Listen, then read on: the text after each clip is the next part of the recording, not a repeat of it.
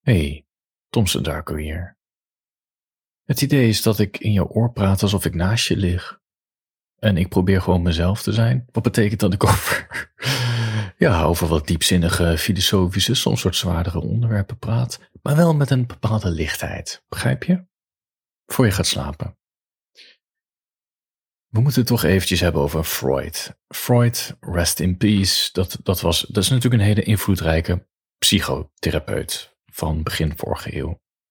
Inmiddels kan je wel zeggen dat heel veel van zijn theorieën eigenlijk best wel achterhaald zijn. Heel erg gefixeerd op seks, weet je, alles was seks volgens hem. Nou ja, volgens mij was hij vooral zelf oversext. Maar toch, hij heeft een revolutie teweeggebracht in ons denken over ons bewustzijn en over therapie en over je uit je, laat me zeggen, al de problemen die je hebt in je leven, dat je jezelf eruit kan praten. Er is een Fransman, rest in peace Lacan heet hij, Leo Anton Circus Anton Nico, die de, de gedachten van Freud naar een wat hoger niveau heeft gebracht en ook een beetje, ja, hoe moeten we het zeggen, een beetje dat oversexte weghaalde. En ook, ook dat, dat, dat seksistische, hij was heel seksistisch, Freud. En ja, hij bracht het naar een niveau waar je echt iets mee kan en waar je goed over na kan denken, waar je ook best wel veel over jezelf kan leren. Laten we maar gelijk met de deur in huis vallen. We gaan het even over Freud's bekendste theorie hebben, die je waarschijnlijk ook wel kent. Dat is van de mama en de papa issues, voor je gaat slapen. Dat wordt ook wel het Oedipus en Elektra complex genoemd. En ik ga het in sneltreinvaart misschien iets te kort door de bocht uitleggen hoe Freud er naar kijkt. En daarna ga ik uitleggen wat Lacan's twist daarop is. En ook, ja, in die zin dat je jezelf beter gaat begrijpen, denk ik. Hier gaan we. Je wordt geboren en je ziet als je een jongen bent dat je een piemel hebt. En als je een meisje hebt, het gebrek aan een piemel. En je ziet als jongen dat je vader een piemel heeft. En dan maakt dus in je hoofd dat je denkt, we zijn hetzelfde. Je identificeert je met je vader. Als meisje heb je dus een geen piemel. En dat zie je terug bij je moeder. Dus je identificeert je ermee met je moeder. De volgende denkstap is volgens Freud, als je je identificeert met je vader en je ziet dat je vader van je moeder houdt, dat je jaloers wordt als jongen. Dat je in een soort competitie wil met je vader door hem eigenlijk te willen vermoorden. Zodat je de plek van je vader kan innemen bij je moeder. Zodat je alle aandacht krijgt van je moeder. Aangezien moorden natuurlijk niet heel logisch is als jongen, um, ga je in je leven op zoek naar mensen die op je moeder lijken. Ja. Dus je zoekt eigenlijk, um, het is niet één moederfiguur, maar je hebt als jongen in je leven verschillende mensen, vrouwen, die op je moeder lijken. Ja, ja, je zoekt eigenlijk een soort vervanger van je moeder. Voor meisjes geldt iets anders. Want ook die meid is boos op de moeder. Maar niet omdat de moeder naar de vader verlangt. Maar, ja, hier komt hij, de twist van Freud, omdat de moeder geen piemel heeft. Ja, dat hoor je goed. Het gebrek aan een piemel maakt die meiden zo boos op de moeder dat ze daarom papa-meisjes worden. Om die moeder jaloers te maken. En niet alleen dat, Freud gaat nog verder. Hij zegt: meiden fantaseren erover om zwanger te raken van hun vader ter compensatie van de ontbrekende piemel. En op die manier krijgt ze een gelijkwaardige status als die van de vader. En het wordt het Oedipus en Elektra-complex genoemd, omdat in de Griekse oudheid er een nou ja, naar mijn mening het beste opgeschreven Griekse tragedie ooit is, die van Oedipus. Dat zag hij daarin terug. Oedipus kreeg het oor van het orakel te horen. Je vermoordt je vader, je trouwt met je moeder. Uh, dat ontkende hij, waardoor hij ging vluchten. Hij onderweg vermoordde die een, weet ik veel, volgens mij zo'n rondtrekkende boer of zo. Uiteindelijk verslaat hij een monster bij een brug en, en als, als cadeau mag hij trouwen met de koningin. En op een gegeven moment komt hij erachter dat die koningin eigenlijk zijn moeder is. En diegene die die onderweg had vermoord als zijn vader, dat, dus dat is het verhaal van Oedipus complex. En als straf steekt hij zijn eigen ogen uit. En Freud zag in dit verhaal, deze mythologie, de metafoor van wat iedereen aan het doen is. Alle jongens zoeken een surrogaatmoeder. En alle meiden zijn papa's meisjes en willen gewoon eigenlijk zwanger worden van de vader. De grap is helemaal dat het verhaal van Oedipus helemaal niet omgaat dat Oedipus verliefd wordt op de moeder. Het is meer dat hij het niet weet. Hij is ontkennend. En hij weet ook eigenlijk helemaal niet dat hij zijn vader heeft vermoord, want nou ja, hij is ergens anders opgegroeid en bla bla bla. Doet er allemaal niet toe. Kijk, we kunnen hier lang of kort over praten. Deze hele theorie van Freud. Het is kinderachtig, het is een mannenperspectief. Um, het is seksistisch en het verklaart ook heel weinig als je, nou ja, geen idee, als je bijvoorbeeld uh, opgroeit met, met, met, met, met twee dezelfde ouders of als je opgroeit met één ouder, hoe zit het dan precies? Toch? Het, het, ja, het is allemaal wel heel heteroseksueel klassiek gedacht. Maar toch zitten er wel wat elementen in die interessant zijn om over na te denken voor je gaat slapen. Eigenlijk, als we hem even afpellen, komt Freud's theorie neer op een soort driehoek tussen de baby, laten we zeggen jij, de moeder en de vader. De baby wil de volledige aandacht van de moeder, maar die merkt dat die moeder niet het hele leven in dienst stelt van die baby. Er is ook een vader waar ze naar verlangt en door gezien wordt. En dat zorgt, nou ja, voordat die baby denkt, ja, wat moet ik nou doen? Moet ik de verlangens kopiëren? Um, of moet ik tussenin gaan zitten tussen de moeder en de vader? Snap je? Dus het, het is een soort driehoek. En dit op zich, hier zit wat in. Weet je, familiedynamieken zijn ingewikkeld. Je identificeert je met je ouders. Je ziet dat je ouders niet altijd uh, oog hebben voor je. En dat, nou ja, dat kan tot traumatische gevoelens leiden. Dat je het gevoel hebt dat je niet gezien wordt. En dat je de rest van je leven, ja, je aangetrokken voelt tot vader- of moederachtige figuren. Een beetje kort, kortscherend gezegd. Snap je? We gaan even naar Lacan, de Franse psychoanalyticus die ergens in de jaren tachtig is overleden die heeft deze theorie van Freud, hij heeft echt een aantal hele goede dingen gedaan om dit naar een volwassen niveau te brengen. Hij, hij, hij, stopt de logica in. Ik denk de grootste verandering is, en dat is heel sterk van hem, is dat hij het niet over de moeder heeft, dus als echt een vrouw. Hij heeft het over een moederfiguur. Dus het hoeft niet biologisch te zijn. Sommige mensen um, groeien op, weet je, door een oma die, die er voor hun is in plaats van de ouders, toch? Die kennen we ook. Of juist een vader die een soort moederrol tussen aanhalingstekens inneemt, laat me zeggen als hoofdverzorger, et cetera. Dus hij spreekt over een moederfiguur, ongeacht of het biologisch klopt. De baby is er nog steeds. En er is een derde element waar, dat moeder, waar die moederfiguur naar verlangt. Dat derde element kan een vader zijn, maar het hoeft helemaal niet een mens te zijn. Het kan ook bijvoorbeeld zijn een werkambitie die een moederfiguur heeft, die dus obsessief is met een carrière of, presteren, weet ik veel wat, of bij een vriendinnenclub horen, I don't know. Het doet er dus eigenlijk ook niet toe of die baby een jongen of een meisje is. Dat laat hij ook helemaal los, weet je, dat, dat, jongens zijn vader willen vermoorden en, uh, meisjes boos zijn. Dat doet er allemaal niet toe. Baby is gewoon eigenlijk ongeacht jongen of meisje. Dit is de driehoek. Goed is om te beseffen, dit zit heel erg diep in alle denken van Lacan. En ik denk dat je, nou ja, ik kan me er erg naar relaten en jij waarschijnlijk ook wel. Kijk, om, als baby, om te overleven als baby, wil je niet alleen gevoed worden. Dus laat me zeggen, de, borst waar je melk uit krijgt. Dat is onvoldoende als mens. Er zit een, een extra component in dat we als mens nodig hebben. Dat is niet alleen dat iemand ons eten geeft, maar dat ook iemand ons aandacht geeft. Dus er zit heel erg een menselijke touch aan. Anders sterven we van eenzaamheid. Dat zie je ook met apen en dergelijke, bij dieren, zoogdieren. We willen meer dan alleen eten krijgen. We willen ook een soort band hebben, een gevoel hebben dat we er mogen zijn. En en we willen niet alleen autonoom zijn, maar ook erbij horen. Snap je die, die, die, die lat van wisselwerking? Dus je klampt je als, als baby, als kind heel erg vast aan degene die je het de meeste aandacht geeft. Of in ieder geval je hoopt dat je heel veel aandacht van die persoon krijgt. Liefde, warmte. Maar je komt er ook wel heel snel achter. En dit is eigenlijk, denk ik, ons eerste trauma die iedereen meemaakt in het leven. Het besef dat je niet één bent met je verzorgers, maar dat je eigenlijk een individu bent, een, een autonoom wezen. Dat zij dus niet altijd klaarstaan voor je. Dit is bijvoorbeeld ook een van de redenen waarom kinderen zo gehecht zijn aan knuffels. Want de enige, ding waar je aan gehecht bent in je leven dat je nooit zal verlaten, dat is die knuffel. Je ouders verlaten je, die gaan naar het werk of weet ik veel wat, of die gaan uh, thee drinken bij vrienden.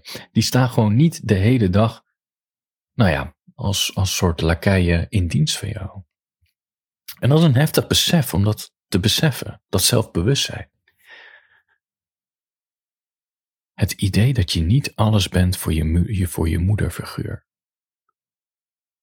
En dit geeft volgens Lacan een permanent gevoel dat bij ieder mens aanwezig is dat er iets mist in ons leven. Het gevoel van compleet zijn, dat wat er in de baarmoeder was. Weet je, je was één met een lichaam en nu ben je op aarde je bent niet meer één. Je hebt gewoon, ja, je mist iets in je. En dat gat, daar heb ik het wel eens vaak over gehad, gehad in deze berichten. Dat missende gat gaat nooit vervuld worden.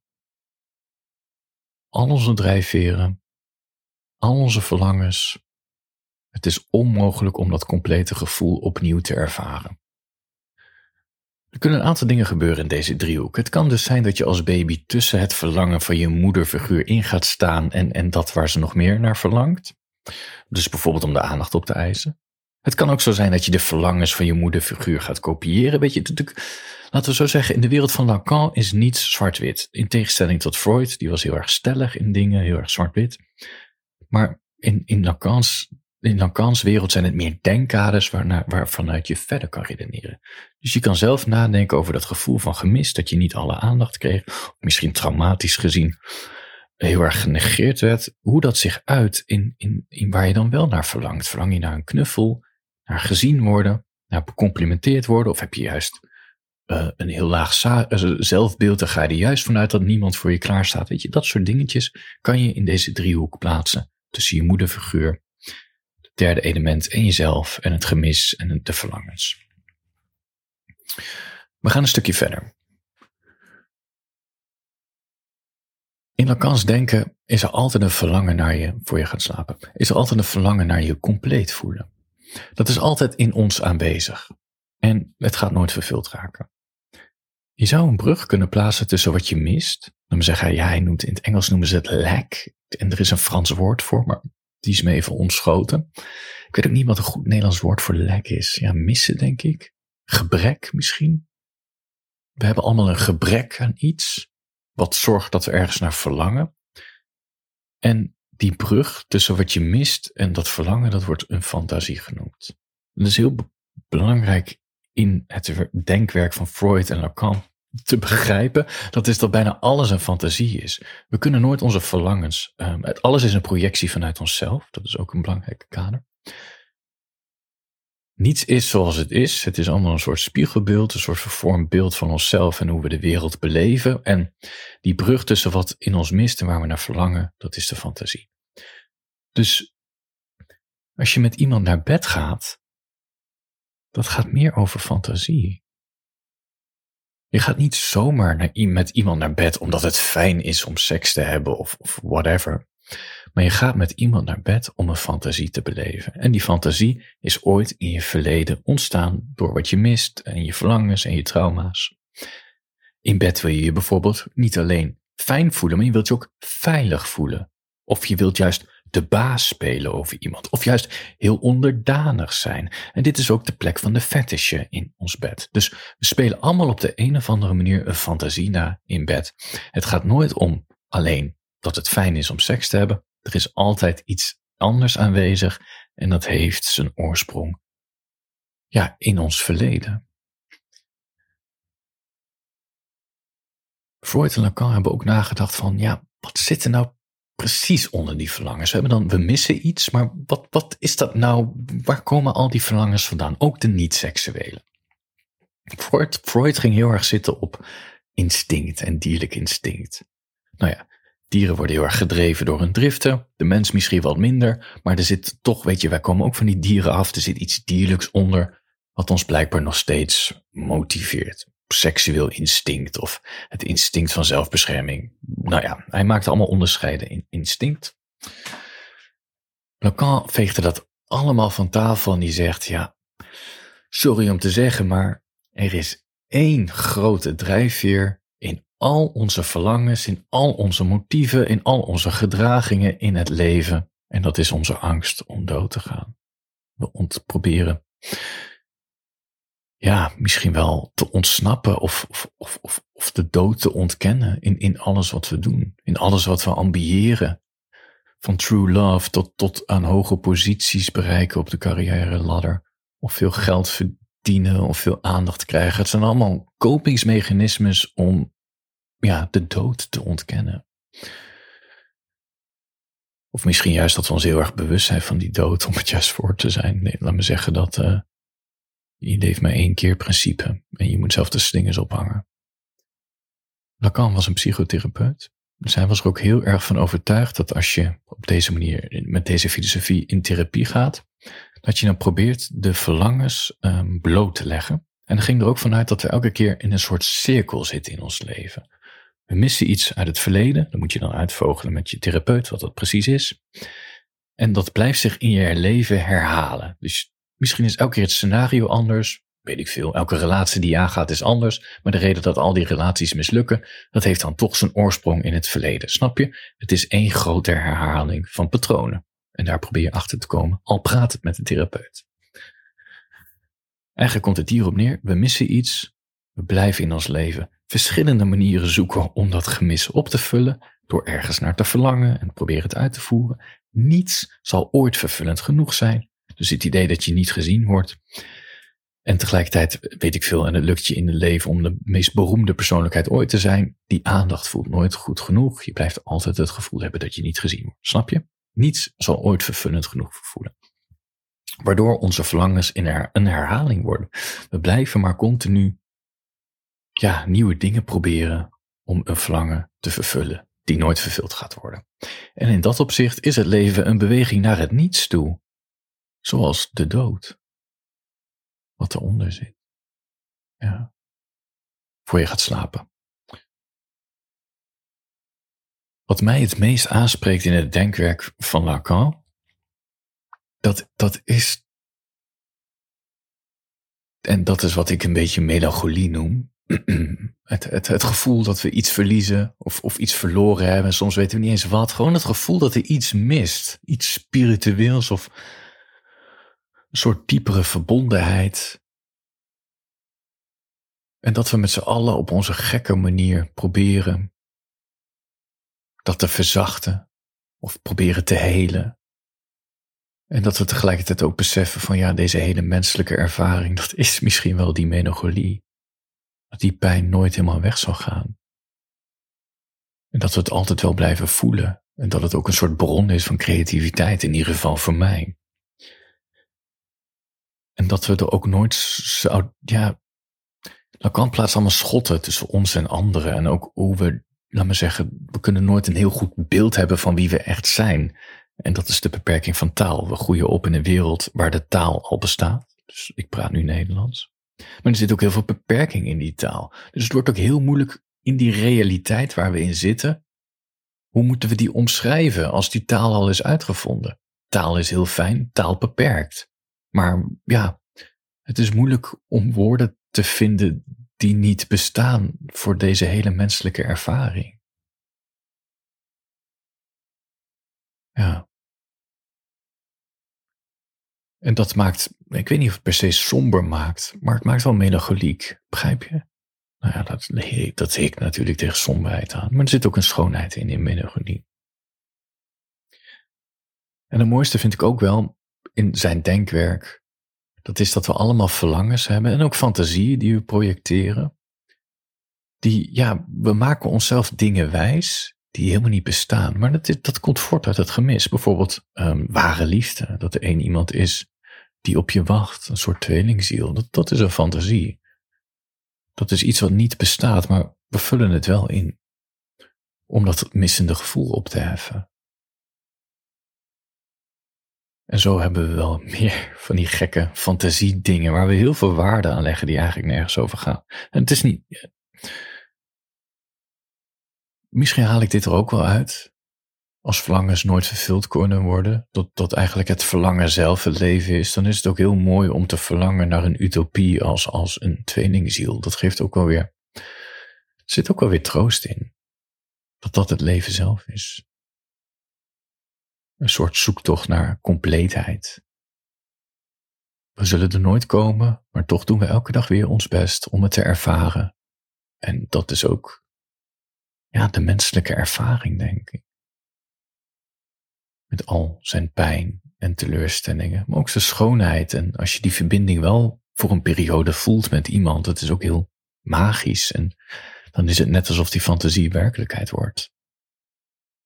Ja, er zit ook iets heel schoons in, snap je? Ja.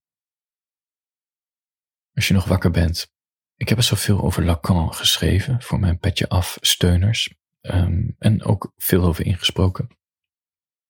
Als je er meer over wil weten, eh, steun me vanaf 4 euro per maand. Dan krijg je toegang tot mijn uh, tekstarchief. Dan kan je gewoon Lacan intikken. Volgens mij heb ik er zelfs zo'n categorie van gemaakt. Kan je het allemaal lekker teruglezen. En, en ja, leuk is niet alleen met teruglezen. Je kan ook anderen ermee vermoeien. En vertellen, nou, wat die Lacan toch zei.